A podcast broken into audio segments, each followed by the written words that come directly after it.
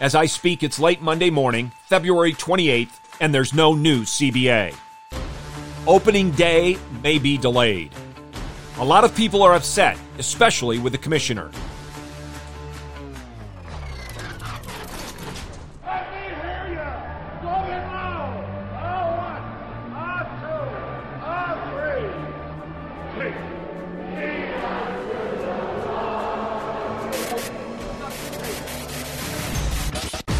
Welcome to In the Bullpen with Mark Dewey, sponsored by Developing Contenders Ministries. You're listening to the Fight Laugh Feast Network. Thank you for joining us. And look who's coming up. High fly ball into right field. She is gone. Now, they've been negotiating every day for the past week. They did so throughout the day on Sunday, and they are meeting right now. And today is the day that Major League Baseball said was the deadline for the regular season to begin on time. Fans are already upset, and if games are missed, many will consider turning away from Major League Baseball. Joining me today is a man who will not let a lockout, no matter how long it lasts, lessen his enthusiasm for Major League Baseball. A man, Joshua Jenkins, that I believe would make a great commissioner of Major League Baseball. Thanks for joining me in the bullpen, Joshua. Thanks for having me.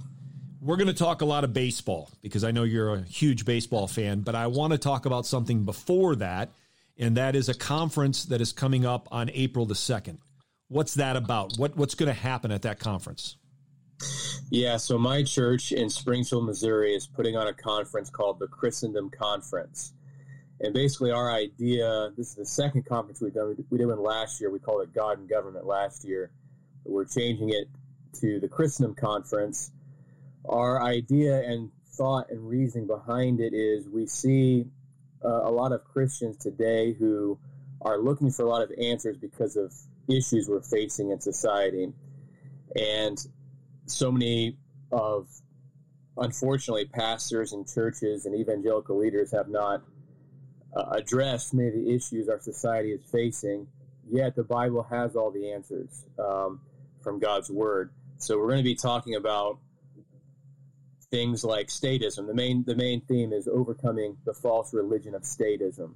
And so what we've seen, the problems we're facing today in our society, by and large, are from um, this false religion of statism. So we've seen it creep in, of course, the last couple of years with medical tyranny of different kinds.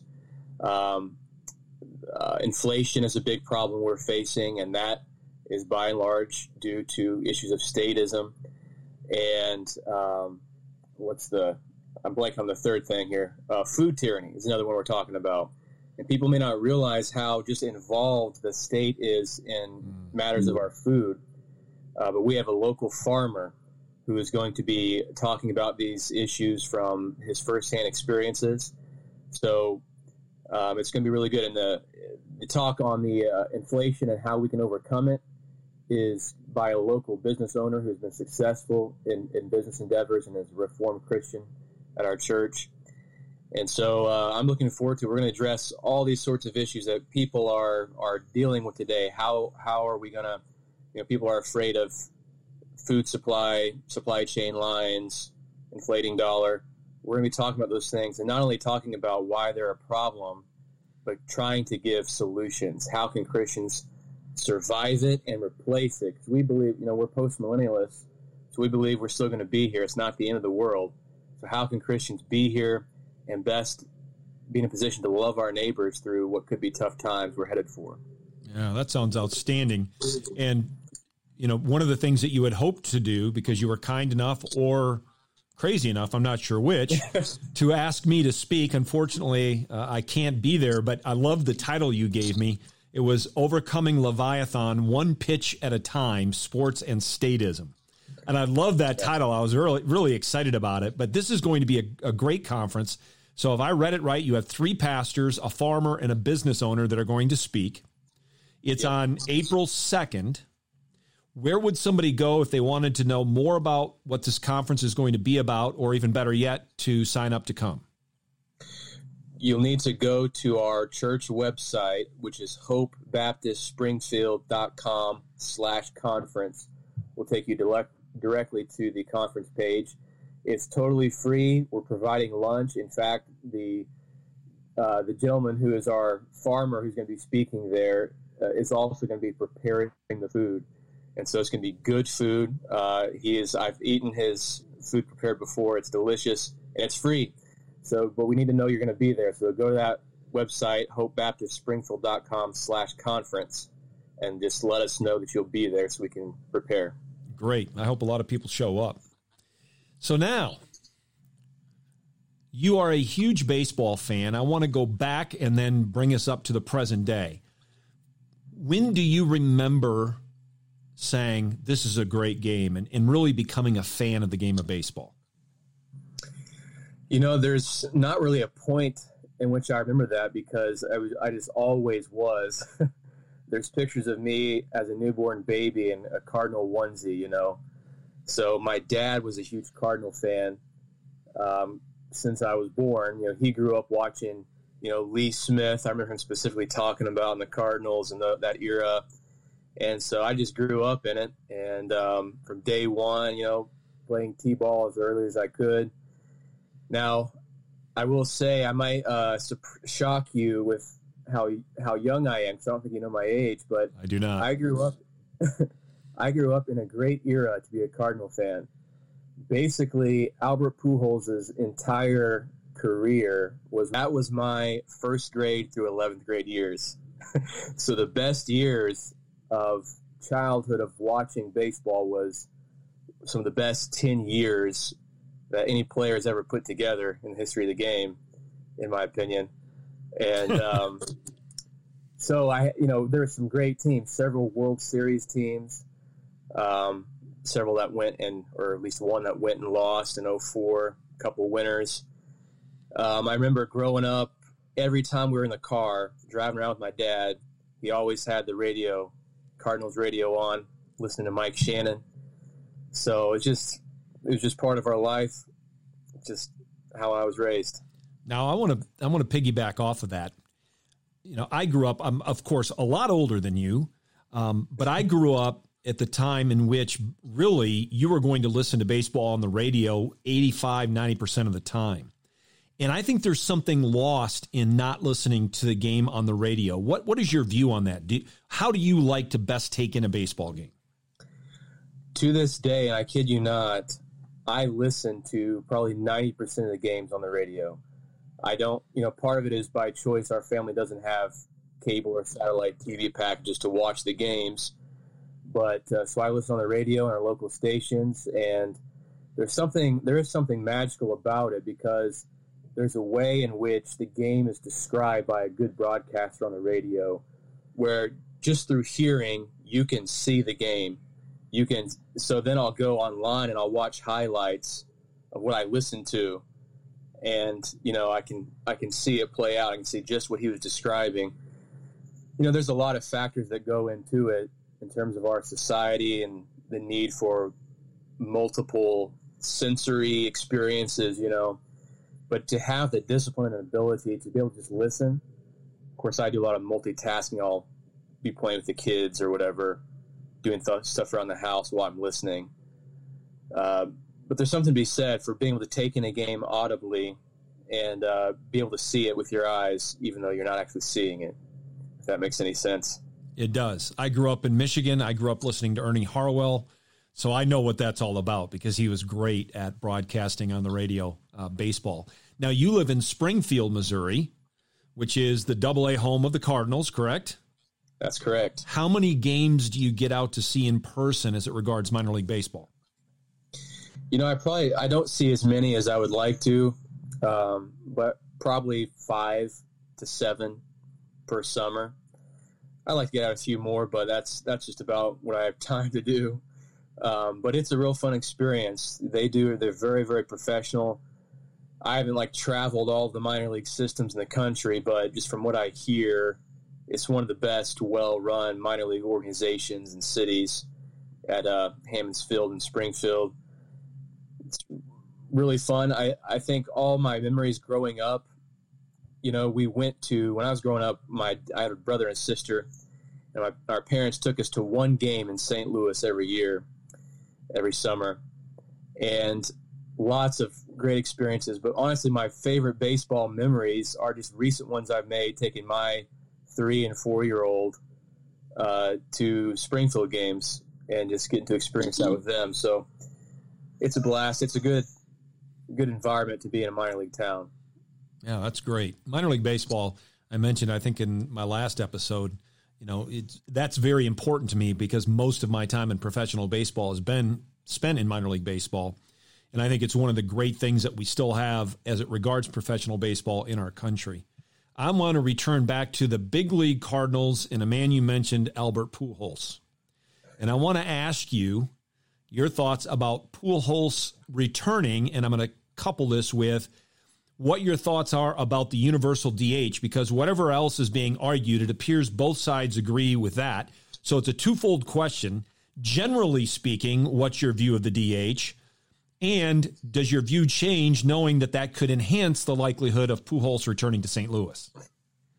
Generally speaking, I'm an old school baseball guy, and I love the National League because it's the National League, and uh, there's the strategy of pitchers hitting, and the, the more it involves more of thinking with the game of baseball, more intrigue and questions and lineup movement throughout a game that you don't see as much in the American League. So, as you said, they're both pretty much agreed. We're having the DH universally. Um, I'll still love baseball. You know, it won't be the same.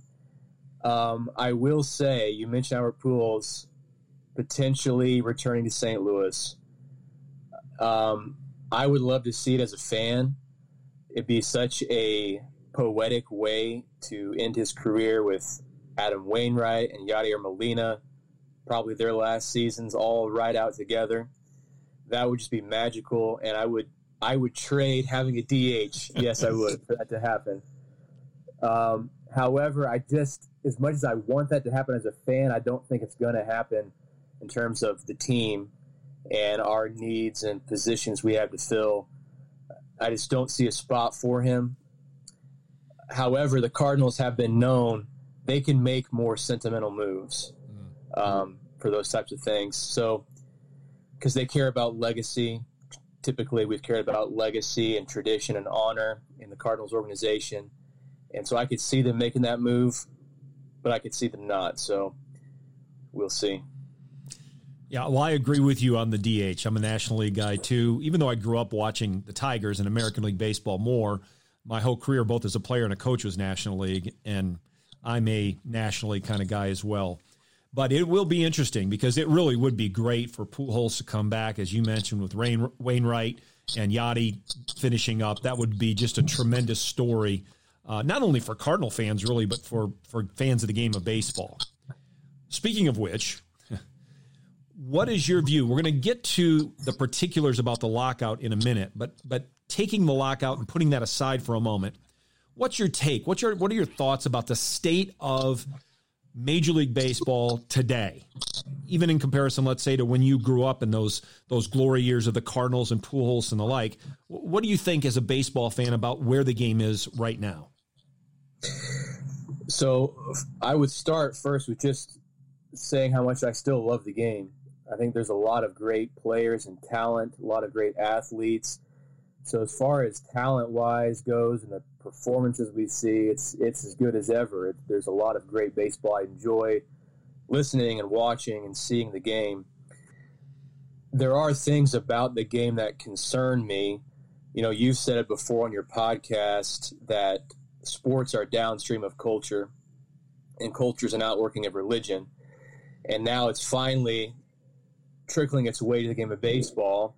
And you know, from uh, from the perspective of the Major League Baseball uh, as an institution, I'm definitely bothered by the amount of pandering to things in the culture that we're seeing in terms of, you know, the, the Black Lives Matter stuff, the LGBT agenda, uh, those sorts of things. You know, the COVID hysteria we experienced the last couple of years. That is not pleasant. It's not enjoyable. You know, I, I used to be a guy that listened to lots of sports podcasts and talk radio and stuff. But a couple years ago, once the social justice narrative started really being promoted within sports talk radio, I just shut it all off. And that was about the time your podcast came out. And so I still had, it, that's why your podcast such a breath of fresh air to listen to baseball, a game I loved from a Christian worldview, which I wasn't getting anywhere else. So that aspect is discouraging. And, you know, I think we're starting to see it, you know, because worldview, so our actions we take, the things we do come from our worldview. They come out of what we believe. We're going to act based on what we believe. And so if we believe in a world where there's no God of justice and we believe in a, a world with no objective morality of right and wrong, then we're going to end up acting like it. And we're starting to see that even in the way we play the game of baseball. Um, it's not, like I just said a moment ago, there's still a lot of great baseball and I love watching it. Uh, but there are things about the game that I think are degrading or they're, it's not, I think the things but again, that are, that are not progress to the game, such as the emphasis on home run or bust. You know, there's a lack of hitting. And I just saw I think you saw it too. So I forget who it was, a player, maybe Joey Gallo, who was complaining about the shift and saying, "How am I supposed to get a hit if I got six players in the outfield?" The answer is hit it the other way, hit it where they ain't. Um, but just it's it's a sense of entitlement. It's this mentality of ungratitude and uh, that sort of thing that is beginning to work its way out in the gameplay, and that's just one example. Yeah, and I and I believe there are a lot of those examples. And, and again, I do I have I firmly believe for quite some time that baseball is a microcosm of our culture. And then you know yeah. to borrow from Henry Van Til, uh, our culture is religion externalized. And so, in some sense, we have to kind of bear the brunt of this as the church. We've kind of led the way by not following Christ as we should. But yeah, I remember that Gallo, and then Rod Carew talked. He talked something about you know going the other way or whatever, and I I tweeted, oh, but what does Carew know about hitting? Oh wait, right? But it is this mindset that I'm not going to make an adjustment to what's going on around me. I expect people to make rules so that it can benefit me. I just don't get that. I, I, don't get that in the game of baseball, and I don't get that as a society. But that's definitely where we're at in both our society and in the game that is statism working its way into sports. This idea that there needs to be a law about that. You, you have a problem, the state needs to come in and do something about that. And maybe that's not always the answer. And yeah, so there it is. There's your talk that you can uh, right there. yes, that exactly. Now I want to I want to I want to ask this question, and we'll, we'll now we'll take in the lockout as well. Do you see baseball, Major League Baseball, as an industry doing anything that would drive you away from the game. So that would be maybe moving further in the direction that they have been going with some of the social issues you brought up. Or what if this lockout causes us to miss a month of the season or three months of the season? Do you see any of that kind of either lessening your desire to watch and follow the game or even driving you away? Or do you see yourself as I'm a fan through thick and thin? Uh, I will I will disregard or or dislike those things, but I'll always love the game. And, and by the game, I don't mean baseball generally, but the game as it regards Major League Baseball. So if the lockout goes on and we miss some several months or even the season, you know that stinks. But I'm I'll be back next year as soon as it's back. You know, as far as other things that could push me away, certainly if they continue to go down the trail of promoting just openly rebellious things to God, eventually it'll be too much. Push me away. I think. I think there's enough. You know, I think out of all professional sports, there are a good number of, and maybe you know more than maybe it's maybe I'm inaccurate on this, but I think there are a good number of Christian athletes still in professional baseball.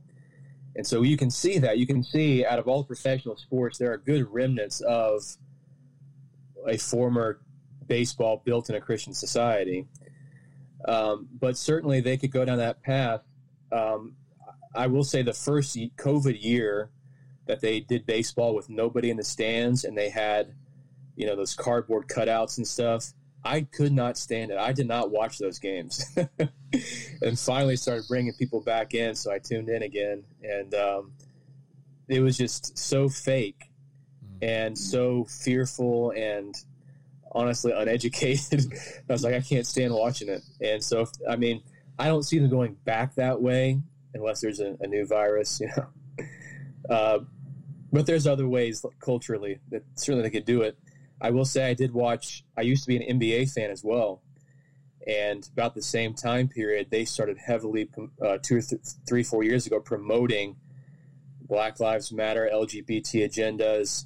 Like they've got it on the courts, you know, in the wood floors and their jerseys, and the players were just not. And I I haven't watched NBA in three years, and so that would be the type of thing that could do it. All right, so now I'm going to combine a few things here. So ultimately, you're probably going to be a fan. Well, you will be a fan regardless of lockout situation. There's some other things that could cause you to to move away. But now let's say, you know, this is this goes around in baseball a lot when you're playing or coaching. If you were a commissioner for a day, what would you do? Well, I'll give you more than a day. So if you were commissioner of Major League Baseball and you then had free rein to to do whatever you wanted to do in the best interest of the game, what would be some of the most immediate things that you would do if you were commissioner with that authority? Yeah, if I'm commissioner, that'd be the first thing I do. In fact, I was listening to Adam Wainwright on a local Cardinals podcast just a week or two ago, talking a little bit about the labor issues going on. And he said, you know, if the owners of the league would just give us the same deal we had last year, we take it and play. Now, I don't know if that's really representative of what the union would do, but coming from a guy like Wainwright, it's probably pretty accurate. And so I would say, all right, if we if there's no compromise we can make today, let's play on that deal. Let's run it back another year, and throughout this year, let's let's bargain. Let's get a deal done. So that's the first thing I would do. Um, I think another thing I would do, you know, if, if you're giving me more than a day, um, I would. One of the things that bothered me a little bit about baseball is they've tried to change the game into promoting it as something that it's not. Whereas if I were the if I were the commissioner, I'm all for making changes that are good. You know, you've talked about it before. There are good changes and bad changes, but I would I would just promote the game of baseball um, as the game of baseball. Promote it for the beauty and the goodness that that is inherent about the game of baseball, and not try to make it into the NBA or into soccer that a lot of kids are watching, and just let the game itself attract people and and bring in fans. Um, let me see. I wrote I wrote another thing down. Okay, this is important. If our commissioner, as a Christian, you know, I don't think Robert Manfred is a Christian. We'd love him to be, but if I am put in that position, I recognize that there can be no true change without repentance. And so, the first thing, one of the first things I would do is just be repentant about some of these egregious decisions that have been made by baseball. I would apologize uh, publicly to all the people who we forced to get vaccinated by, you know, forced to get vaccinated by saying it's required. I would apologize and make sure they have medical coverage for any injuries from the vaccines they may have the rest of their life. And anybody who lost their job, like I think there were some coaches who did, I'd do what I could to get them a job back in the game. So I would apologize for that. I would apologize to the Atlanta Braves and give them the All Star game this year. And I would repent of of promoting those sorts of ideologies that have been promoted. I think that's where it starts. There's a lot of grand visions I would have in instituting a Christianized Major League Baseball, but it has to start first with repentance. And so that's that's where I'd start. I wish I had more pull because I would be making phone calls when we're done with this interview, trying to get you to become commissioner of Major League Baseball. Well, I don't think they would like me very much. I think baseball has canceled me already, and I'd even get to your level. yeah, well, sadly, you are correct about that, and I think that it is likely not to turn around in the direction that both of us would like to see. Likely, it's going to continue down the path that it's been heading. But as both of us know, the Lord is sovereign, and He can bring about that repentance that you discussed. That's right. You know, another thing I was thinking about too, as well, thinking about the game of baseball, and we've talked about it being downstream of culture. One of the things about our culture is that men there's a war on men. Men have been uh, emasculated in so many ways, and sports are like the last remaining vestiges of high testosterone men in our society. And yet, we're even seeing it play out there uh, of a lack of masculinity.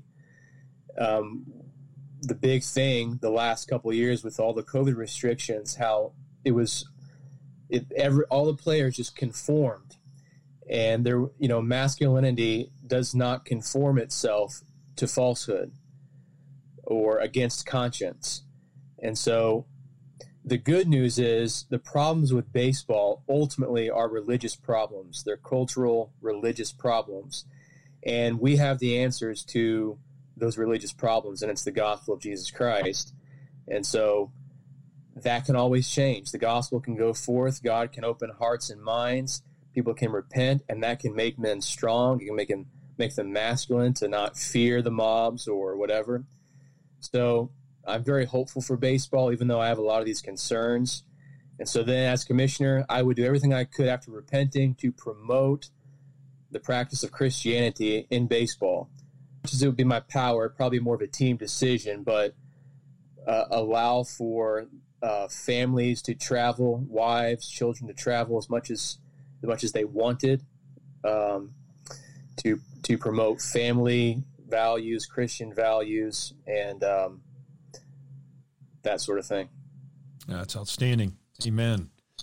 Well, Joshua, I appreciate you joining me. Uh, I had thought about having you as a guest for a while, and then we talked about some other things, and this worked out well. So thank you for joining me in the bullpen today. Well, thank you, and I hope you keep up the good work, and it's been a blessing to me. So even if you were distracted while listening to the interview, maybe you were multitasking, you could definitely hear that Joshua is a lifelong and very intelligent fan of Major League Baseball, and obviously, in particular, of the St. Louis Cardinals. And if you were listening carefully, and if you're astute, you may have realized that Joshua is a pastor. And that combination is why what he said resonates so well with me, and I hope with many of you. He recognizes God's goodness in blessing us with a game of baseball and with having the ability to watch the best players in the world play the game, which is what we have in Major League Baseball. And Pastor Jenkins was also correct to point out how vastly better it would be if more individuals involved in Major League Baseball and the industry as a whole were to bow the knee to Christ and were to function with His glory as their foremost goal. And that's why I'm considering starting a social media campaign Pastor Jenkins for Major League Baseball Commissioner. Now, the fact that I have really no social media presence is definitely an issue I would have to overcome, but we could work around that. There's really only one thing that's keeping me from starting this campaign. Pastor Jenkins actually thinks that Albert Pujols has been a better career hitter than Miguel Cabrera. But that's a conversation for another day. Join us next time for In the Bullpen on the Fight Laugh Feast Network. Thank you for joining us.